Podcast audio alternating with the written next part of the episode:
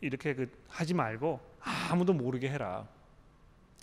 그래서 어떤 면에서 교회에서 교회적으로 어떤 그 금식 기도를 이렇게 정해 놓고 모든 성도들이 거기에 참여하도록 이렇게 요구하는 것은 별로 그렇게 바람직하지 않다고 저는 생각합니다. 그러니까 개인적으로 필요하다면 얼마든지 그렇게 할 수 있고 또 어, 그거 뭐 적극적으로 권해드릴 수 있습니다만 이것이 교회적으로 진행해야 할 일은 아니라는 것입니다. 오히려 그 아, 신약 성경에 보시게 되면 아, 금식하는 것을 경건한 일로 이렇게 동일시하는 아, 그런 상황의 그 위험성에 대해서 이야기하고 있다는 걸 여러분 기억하십시오. 아, 가령 예를 들어서 여러분 그 골로새서를 잠깐 볼까요? 골로새서 2장을 보십시오. 아, 같이 한번 찾아보도록 하겠습니다. 골로새서 2장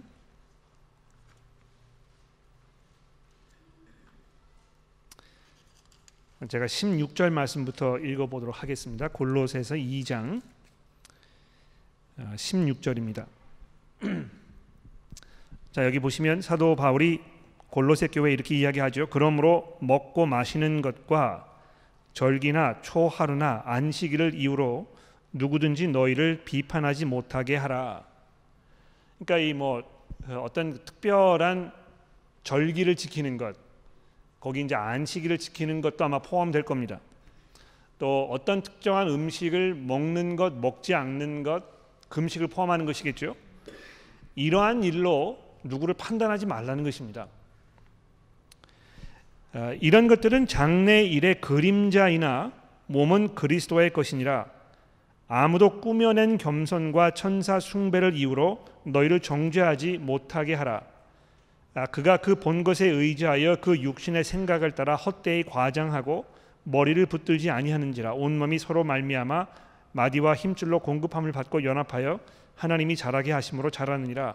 여기 보시면 어떤 그 아, 우리가 한국 교회에서 이제 흔히 말하는 그 영성의 문제에 대해서 이야기하고 있는데요. 뭐 이 영성 훈련 뭐 이렇게 해가지고 어떻게 하면 우리가 좀 더 영적인 사람이 될 것인가 아, 이런 거를 가르쳐 준답시고 어떤 그 금욕주의적인 생활할 것을 사람들에게 요구하는 경우가 많이 있습니다. 아, 그래서 옛날에도 그 옛날이라고 했을 때 이제 뭐 수세기를 거쳐가 가지고 초대교회가 지난 다음에 2세기, 3세기의 이때를 이야기하는 것인데 그때에도 어, 이 영적으로 산다는 것은 어떤 그 육체적인 기쁨이라든지 만족 이런 거를 다 없애버리고 어, 금욕주의적인 생활하는 것 아, 이것이 마치 영적인 것인 것처럼 이렇게 생각하는 경우가 있었거든요. 아, 근데 이 초대교회에도 아마 그런 현상들이 있었던 것 같아요.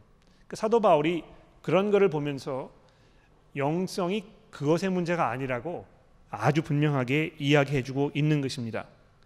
아, 그래서 20절로 아, 내려가 보십시오. 너희가 세상의 초등 학문에서 그리스도와 함께 죽었거든 어찌하여 이 세상 사는 것과 같이 규례에 순종하느냐?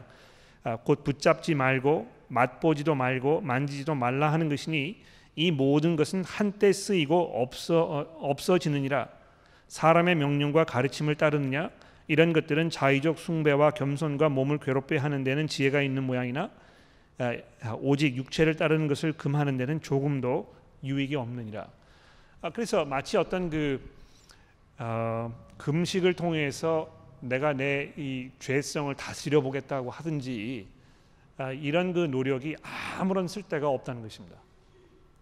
아, 오히려 사도 바울이 그 심지어 더 나가서 뭐라고 이야기하고 있습니까? 이 디모데 전서 4장에 보시게 되면 결혼을 금지하거나 음식 먹는 것을 막거나 이렇게 하는 것은 하나님께로부터 온 것이 아니고 아, 이 마귀를 숭상하는 사람들이 하는 짓이다. 아, 이렇게 설명하는 부분이 있다는 것을 여러분 기억하십시오. 그래서 그 두 가지를 뭐 정리를 말씀드릴 수 있겠는데요. 아, 하나님 앞에 간구할 것이 있거나 아, 또 내가 참회하고 회개할 것이 있으면 조용히 개인적으로 여러분 하시면 되는 것입니다.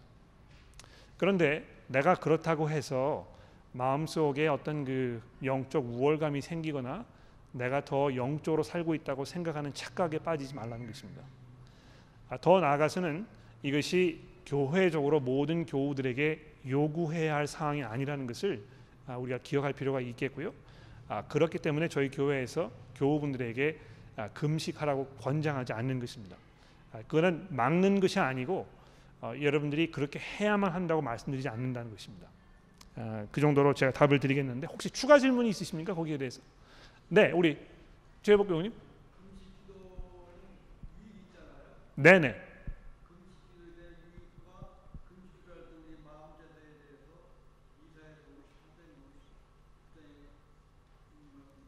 네네. 네네.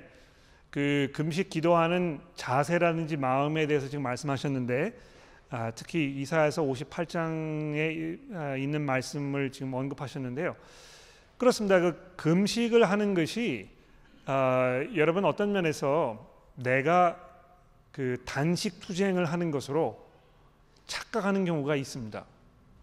아, 뭐이 정부 정책에 마음에 안 들면 내가 굶어 죽겠다 이렇게 위협하는 것이죠. 어, 하나님께 그런 마음으로 달려 드신다면 뭔가 굉장히 오해를 하고 계신 것입니다.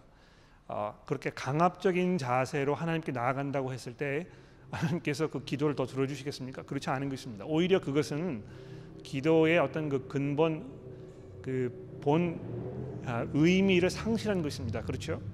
어, 제가 아까도 말씀드렸습니다만 이 기도라는 것은 하나님께 대한 우리의 겸손함과 전적인 의지의 표현이기 때문에 그렇습니다. 그래서 뭐 금식을 하신다고 했을 때 아, 정말 내가 간절한 마음으로 또 정말 하나님 앞에 그 슬퍼하고 참회하는 마음으로 어, 그 금식하시는 것이 아, 가장 중요하지 않을까 그렇게 생각이 되는 것입니다. 아, 추가 질문이 없으시면 두 번째 질문으로 넘어가도록 하겠습니다. 우리 이호석 교우님께서 주신 질문인데 굉장히 중요한 질문이라고 생각을 합니다. 이 성경의 가르침과 제3 사이에 큰 괴리감이 있는 것, 이 difference 이런 게 있는 것으로 느껴집니다. 어떻게 이걸 해결해야 할까요? 아마 이것은 그 이호석 교우님만의 고민이 아니고 모든 성도들이 함께 고민하는 것이 아닐까 그렇게 생각을 합니다. 특히 이제 성경을 읽으면서 어, 우리 마음 속에 어떤 그 죄책감 아, 이런 것이 막 밀려오고 또 어, 내가 아무리 경건하게 살려고 해도 잘 되지 않는다고 느껴지기 때문에 어떤 그 좌절감을 느끼게 되기도 하고 아, 그래서 아, 신앙생활이 점점 점점 어떻게 되는 것입니까?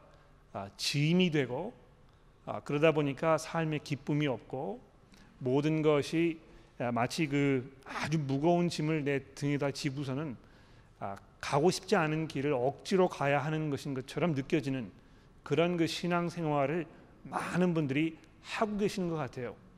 아, 근데 성경이 예수 믿는 삶에 대해서 뭐 여러 가지 그 표현을 어떤 그 은유적인 표현을 사용해서 말씀하고 있습니다. 아, 그 중에는 어, 어떤 그 아, 아, 농부가 마치 농사를 짓는 것과 같은 또는 어떤 그 전 군인이 전쟁을 준비하러 나가는 것과 같은 운동 선수가 경기에 임하기 위해서 그 전에 아, 뭐 어, 그 아주 어려운 그 훈련 과정을 참고 인내하는 것과 같은 아, 그런 모습으로 설명하고 있는 부분이 상당히 많이 있습니다만 동시에 아, 그 신약 성경의 저자들이 아, 예수 그리스도를 통해서 우리에게 나타난 하나님의 은혜 또 나의 그 근본적인 변화 이런 것으로 인해서 기뻐하고 하나님 찬송하고 아, 이런 그 부분도 동시에 있다는 것을 우리가 기억할 필요가 있습니다. 자, 그래서 어, 왜 이제 우리가 어떤 그 성경이 우리에게 말씀하는 것과 아, 내가 내 삶의 모습을 돌아보았을 때 이 괴리감을 느끼는가 그 이유를 조금 살펴볼 어, 수가 있겠는데요. 아, 우리가 죄인이기 때문에 그렇습니다. 네. 아, 어떤 면에서 그런 괴리감을 느끼시지 못한다면 아직 여러분은 복음을 이해하지 않으신 것입니다. 아, 제가 그 핵심 주제 연구하는 날 아, 모이셨던 분들에게도 설명을 드렸습니다만 아, 사도 바울이 자기 말년에 맨 마지막으로 쓴 편지 디모데 후서에 보면 자기 자신을 뭐라고 소개하고 있습니까? 내가 죄인 중에 괴순이라 이렇게 이야기하지 않습니까? 그러니까 그 하나님에 대한 이해가 깊어지면 깊어질수록 내 자신에 대한 이해가 더 깊어지는 것입니다. 그러니까 내 자신에 대한 이해가 깊어지면 깊어지게 될수록 아, 나의 그런 그 부족한 모습과 또 나의 추한 모습과 이런 것들이 점점 점점 더 부각되게 되어 있는 것입니다. 그러니까 여러분 이렇게 생각하시면 될 것 같아요. 어, 마당에 모닥불을 피워놓고요. 멀리 있을 때는 그 온기가 아주 뜨뜻하게 아, 전해집니다. 아주 편하거든요. 근데 그 모닥불에 우리가 점점 점점 다가가면 다가갈수록 그 따스함이 뜨거움으로 바뀌는 것입니다. 그러니까 어느 시점에선가는 더 거기 가기가 어려울 때가 올 것입니다. 아, 그 너무 그 불길이 세가지고 내가 더 이상 가면 다 죽을 것 같아요. 그러니까 이 신앙생활이라는 것이 아마 어떤 면에서 그런 것과 굉장히 비슷한 것 같아요. 우리가 하나님께로 나아가게 되면 나아가게 될수록 하나님의 그 영광스러움과 그분의 그 찬란한 모습, 그분의 그 거룩한 모습 이것이 더 깊이 내 마음속에 각인이 되고 그렇게 되면 될수록 우리가 점점 점점 더 어, 하나님의 용서가 필요할 수밖에 없는 죄인이라는 것을 우리가 고백하게 된다는 것입니다. 그래서 그런 면에서 이 괴리감이라는 것은요 긍정적입니다. 이것이 뭐 아, 어떤 그 실망스럽거나 절망적인 아, 그런 것이 아니라는 것을 여러분 기억하실 필요가 있겠습니다. 두 번째로 아, 괴리감이 없어질 날이 분명히 올 것이라고 성경이 약속하고 있는 것을 여러분 기억하십시오. 어, 빌립보서를 잠깐 볼까요? 빌립보서 3장입니다. 예, 제가 굉장히 좋아하는 말씀인데요. 3장 21절에 보시면 어, 제가 17절부터 읽을까요? 빌립보서 3장 17절입니다. 형제들아 너희는 함께 나를 본받으라 그리고 너희가 우리를 본받은 것처럼 그와 같이 행하는 자들을 눈여겨 보라 내가 여러 번 너희에게 말하였거니와 이제도 눈물을 흘리며 말하노니 여러 사람들이 그리스도 십자가의 원수로 행하느니라. 그들의 마침은 멸망이요 그들의 신은 배요 그 영광은 그들의 부끄러움에 있고 땅의 일을 생각하는 자라. 그러나 우리의 시민권은 하늘에 있는지라. 거기로부터 구원하는 자 곧 주 예수 그리스도를 기다리노니 그는 만물을 자기에게 복종하게 하실 수 있는 자의 역사로 우리의 낮은 몸을 자기 영광의 몸의 형체와 같이 변하게 하시리라. 여기 맨 마지막 부분을 보십시오. 그 하나님께서 하나님의 그 능력으로 즉 죽은 자를 일으켜 세우셨던 그 엄청난 능력으로 우리의 낮은 몸을 이렇게 이제 아주 점잖게 그 번역을 했는데요. 어, 새 번역에는 여기를 그 비천한 몸이라 이렇게 어, 어, 조금 더 순화가 되어 있습니다. 아, 근데 여기 그 사도 바울이 좀 더 굉장히 과격한 표현을 쓰고 있어요. 아, 우리의 그 낮은 몸이라고 했을 때는 비천함 정도를 말하는 것이 아니고 아, 이 형편없는 모습을 말하는 것입니다. 아, 우리가 우리 스스로를 돌아보았을 때 아, 정말 그 죄에 찌들어 있는 아, 정말 그 무기력하고 나약한 아, 그런 모습을 이야기하고 있는 것인데요. 아, 지금 현재 우리가 그런 모습으로 살고 있는 아, 아, 있지만 하나님께서 자기 영광의 몸의 형체와 같이 우리를 변하게 하실 것이라고 이야기하고 있는 것입니다. 그 날이 오게 되면 우리가 더 이상 괴리감을 느끼지 않을 것입니다. 온전하게 하나님께서 의도하셨던 바대로 우리가 이 그리스도의 부활의 몸을 입게 될 것입니다.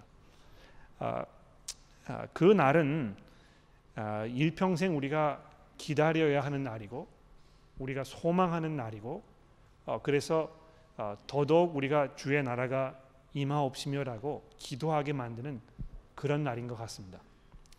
아, 그래서 아, 그걸 이제 염두에 좀 두셨으면 좋겠고요. 그런데 동시에 아, 제가 아까도 말씀을 드렸습니다만 아, 지금 빌립보서를 가지고 계시니까 그냥 거기 두십시오.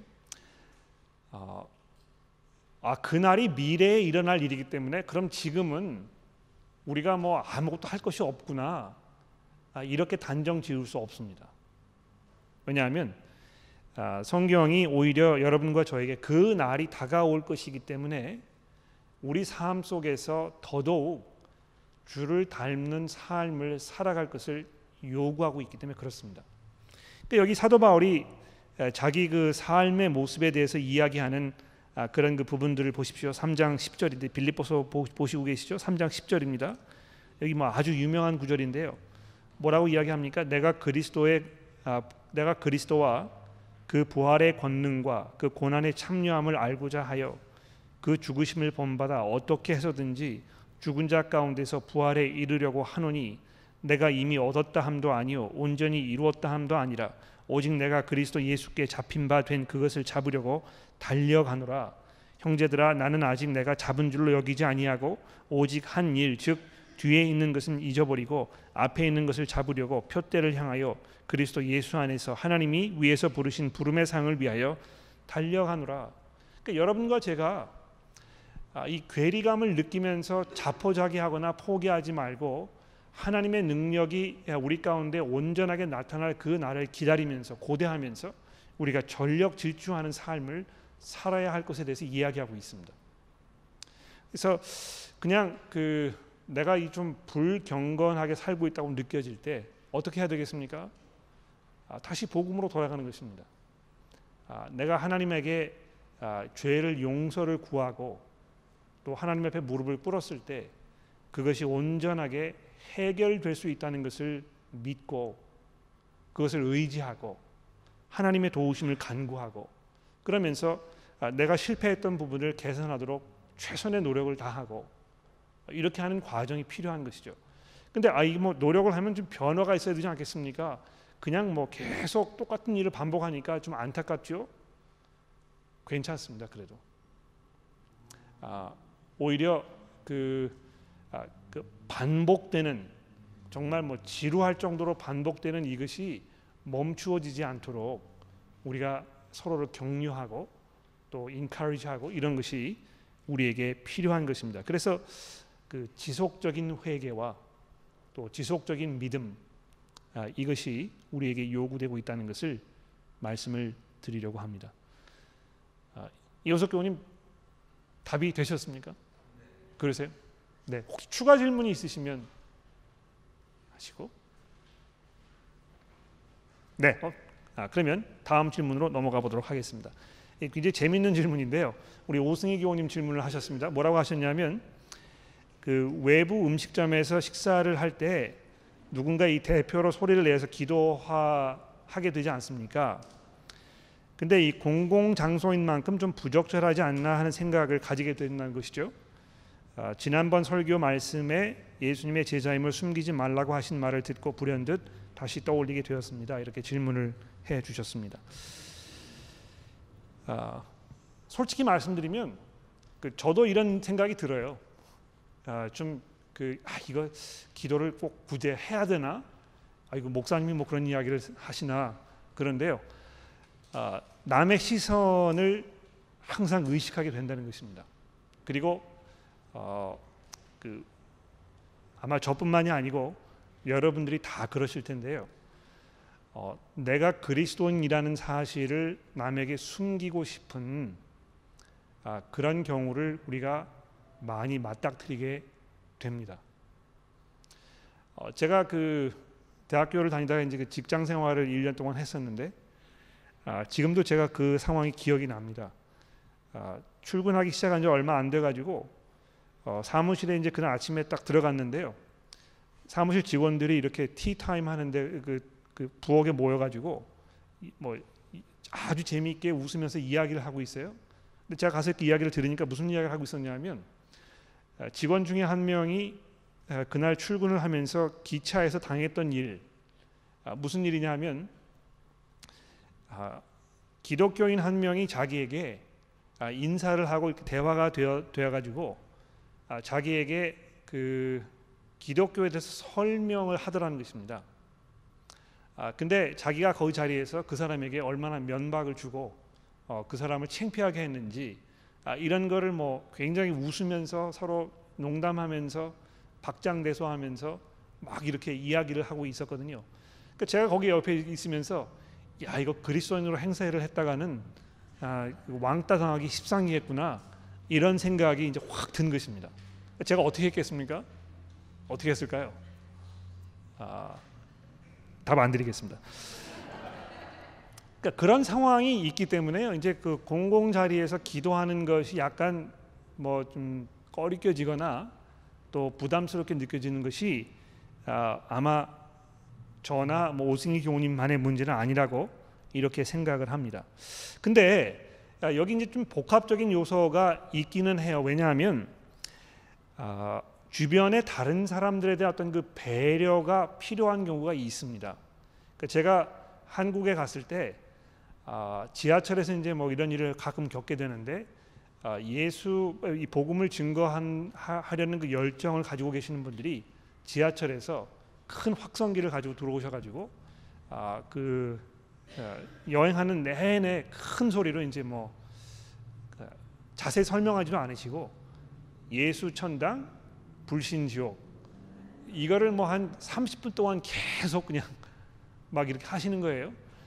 아, 근데 사람들이 그걸 이렇게 듣고 굉장히 불쾌하게 생각하고 아, 그 내용이 무엇인지는 둘째를 치고 마치 그 소음 공해처럼 느끼셔가지고 아, 이런 그좀 아, 무례하게 느껴진 질 수밖에 없는 일들이 있을 수 있지 않습니까?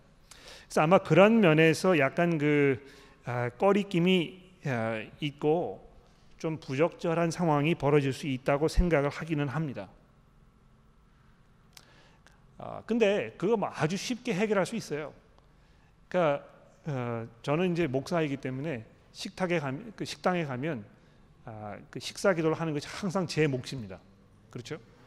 아, 근데 아, 꼭 목사만 기도해야 되는 건 아니고 또 목사로서 한 사람만 기도해야 되는 것도 아닙니다. 물론 뭐 한 서너 명 정도 이렇게 간 자리면 얼마든지 제가 기도할 수 있습니다만 뭐 예를 들어서 한 열명 가량 이렇게 갔는데 아, 이스트우드에 뭐 아주 시끌벅적한 그런 자리에서 이제 기도를 해야 되면 사실 저도 좀 곤욕스러워요.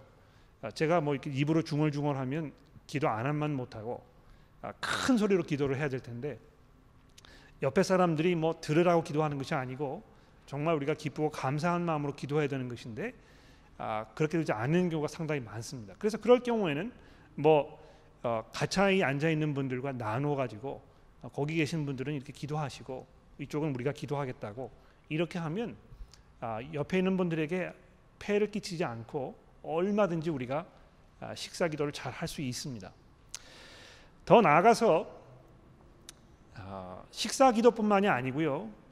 공적인 자리에서 기도하는 것이 조금 이렇게 쑥스럽거나 꺼리 어떤 그 꺼리껴지는 마음을 가지고 계신다면 아, 제가 한 가지 질문을 드리고 싶은 것은 혹시 그것이 아, 사적인 자리에서 아, 기도하지 않기 때문에 그 벌어지는 어떤 그 삶의 연장선이 아닌지 돌아보실 필요는 있다고 생각합니다. 그러니까 평소에 기도하지 않으면 공적인 자리에서 기도할 리가 없고 평소에 기도하는 것이 쑥스럽거나 부담스럽게 느껴지시면 공적인 자리에서 그렇게 하는 것도 그러실 것이고 더더군다나 아, 기도 부탁을 받으면 더 그럴 것입니다. 그래서 그거를 제가 좀 아, 어, 지적을 해드리고 싶고요. 마지막으로 드리고 싶은 것은 식사 기도를 한 후에 식사를 하시는 모습이 더 중요하지 않을까 생각합니다. 그러니까 이 기독교인들이기 때문에 이제 모여서 식사 기도를 해야 되니까 식사 기도를 했는데 식사 기도 끝나고 난 다음에 아, 내가 종업원을 대하는 그 태도라든지 또 그 테이블에서 서로 식사를 하는 모습이라든지 아, 우리가 서로를 사랑으로 배려하는 모습으로 식사하는 이런 모습을 잘 보여주는 것이 못지않게 중요하지 않나 그렇게 생각을 합니다. 그래서 우리가 이 그리스도인이라는 것을 사람들에게 나타내 보이고 하는 걸 우리가 주저하지 말아야 하겠고요. 아, 그러나 그것이 뭐 다른 사람의 눈에 아, 보이고 칭찬을 받고 인정을 받기 위해서 하는 것이 아니라는 걸 우리가 기억할 필요가 있겠고요. 아, 내가 그리스도인이라는 사실을 아, 공적인 자리에서 식사 기도하는 것으로 드러냈으면 아, 그 후에 아, 정말 그 그리스도인답게 아, 겸손으로 또 사랑으로 남을 배려하는 모습으로 이렇게 식사를 하는 것이 못지않게 중요할 것 같습니다. 어, 제가 기억나요. 어, 이스트우드에 가서 식사를 하는데요. 어, 옆에 장로님들 몇 분이 오셨어요. 분명히 장로님들이세요. 왜냐하면 그 어, 목사 흉을 보고 있는데요. 그 당회에서 있었던 일을 가지고 얘기하시는 것 같아요. 근데 제가 옆에 앉아가지고 얼마나 민망했는지 모르는 뭐 제가 목사로 이야기할 수도 없고 근데 그 어, 정말 복음으로 변화되어서 어, 그 경건한 삶을 살고 있다면 그렇게 얘기하지 않을 것입니다. 그런 면에서 우리가 아, 조금 조심해야 할 아, 필요가 있다고 생각을 합니다. 여러분 그 식사를 하실 때요 어떤 대화를 나누시는지 잘 생각해 보시고 아, 내 대화를 옆에서 듣는 사람들이 어떻게 생각할지 깊이 한번 고민해 보시기를 바랍니다. 추가 질문 있으십니까? 네. 아, 네.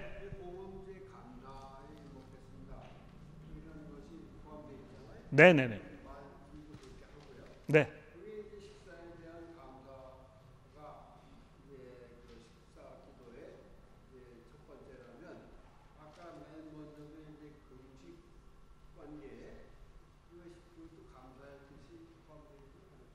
아, 네. 어,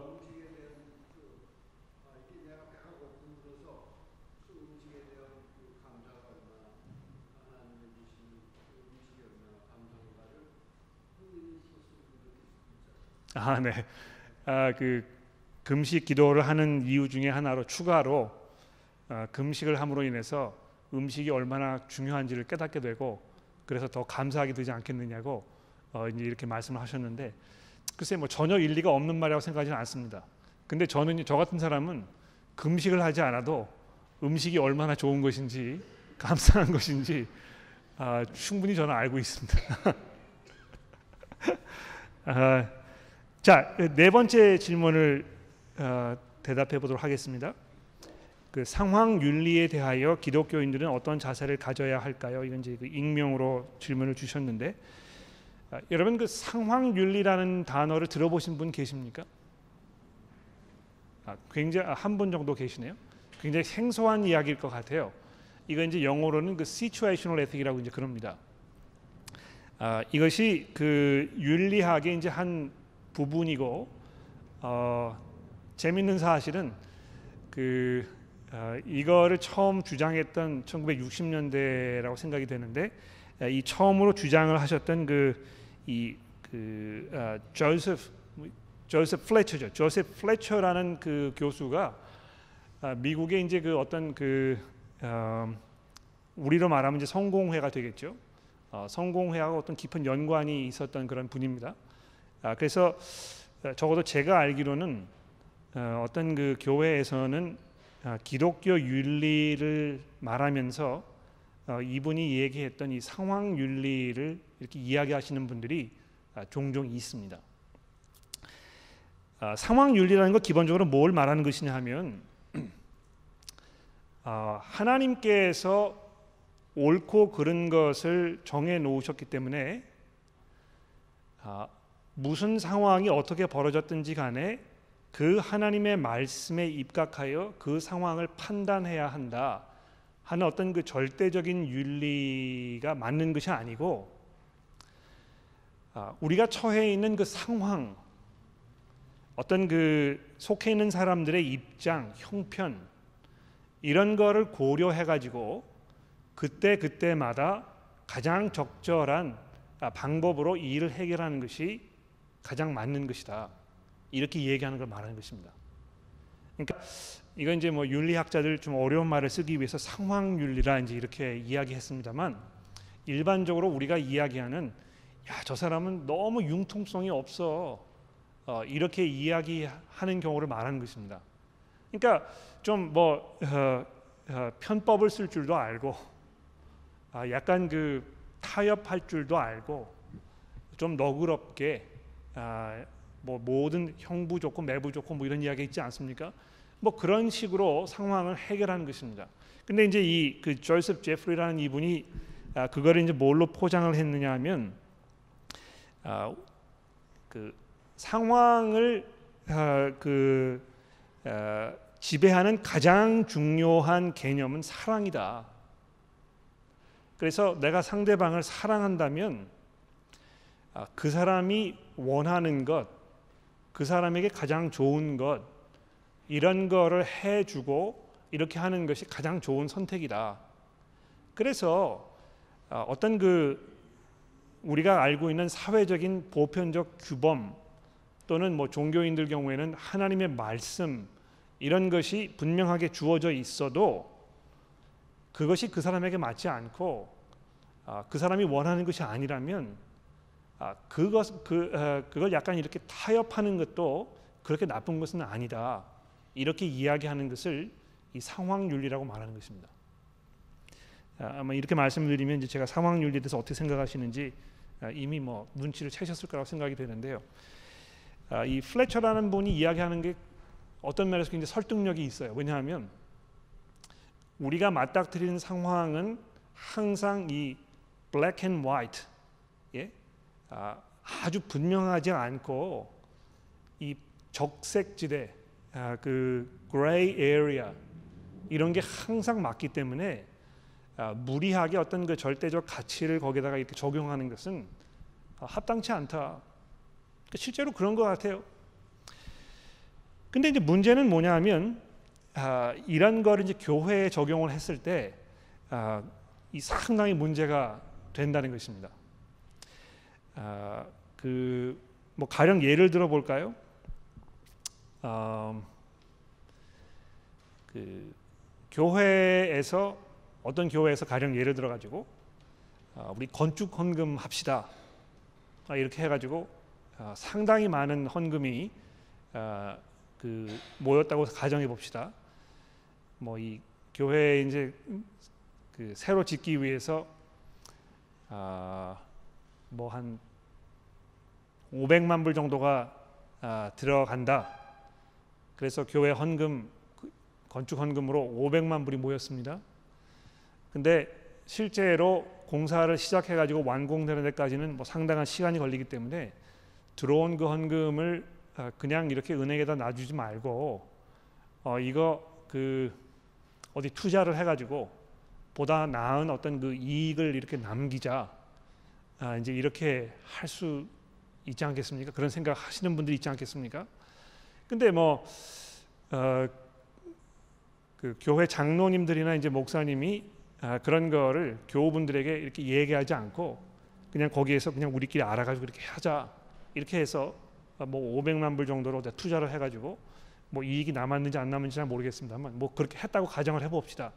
근데 이제 그런 거를 어, 교우분들이 나중에 알아가지고 이렇게 아니, 목사님 어떻게 이렇게 하실 수 있습니까? 이렇게 추궁을 했을 때 어, 목사님이 뭐라고 이야기를 하시냐면 다른 교회들이 다 그렇게 합니다. 이렇게 얘기하는 것입니다.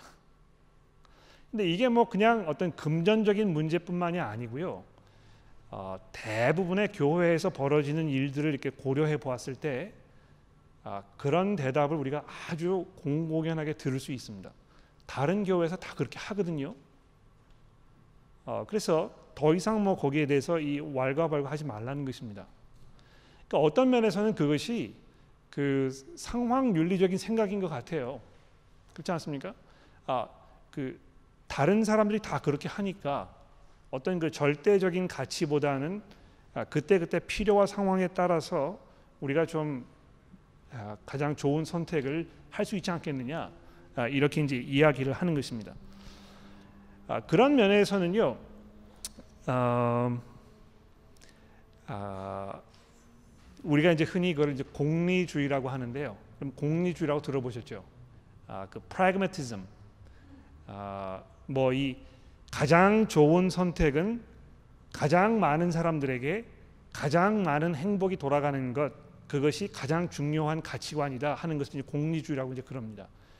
그러면 교회에서 이제 이렇게 얘기하는 것입니다. 아, 그 헌금 들어온 거 그냥 우리 그냥 그대로 가지고 있으면 시간이 지나도 그냥 은행에 앉아 있는 것이고 아, 그러면 뭐 교회 전체적으로 그렇게 큰 아, 이득이 없기 때문에 보다 많은 사람들에게 교회 전체 사람들에게 더 많은 이익이 돌아가도록 즉 다시 말해서 헌금 액수가 아, 이자까지 붙여가지고 아, 더 추가로 늘어날 수 있도록 이렇게 하는 것 꼭 괜찮은 거 아닙니까? 아, 이렇게 이제 우리가 생각할 수 있게 되는 것입니다. 그러니까 이 윤리 상황 윤리라는 것이 이 공리주의적인 생각하고 그렇게 별반 다르지 않은 것 같아요. 근데 과연 이렇게 하는 것이 성경적인가 하는 문제를 우리가 돌아보자는 것입니다. 우리가 싫든지 좋든지 간에요. 옳은 것은 옳은 것이고 그른 것은 그른 것입니다. 또그 아, 사람이 그것을 원하든지 원치 않든지 간에 하나님께서 그 사람에게 요구하고 계시는 것이면 아, 그 사람에게 그것이 맞는 것입니다. 아 그래서 아, 이 사람의 입장을 좀 배려해주고 이 사람의 형편을 우리가 좀 수용해주고 어, 그렇게 함으로 인해서 결국에는 하나님의 가치관과 하나님의 그 생각을 우리가 타협하게 되는 경우가 벌어지게 될 수 있다면 아, 이건 뭐 참사가 되는 것이죠 그런 면에서.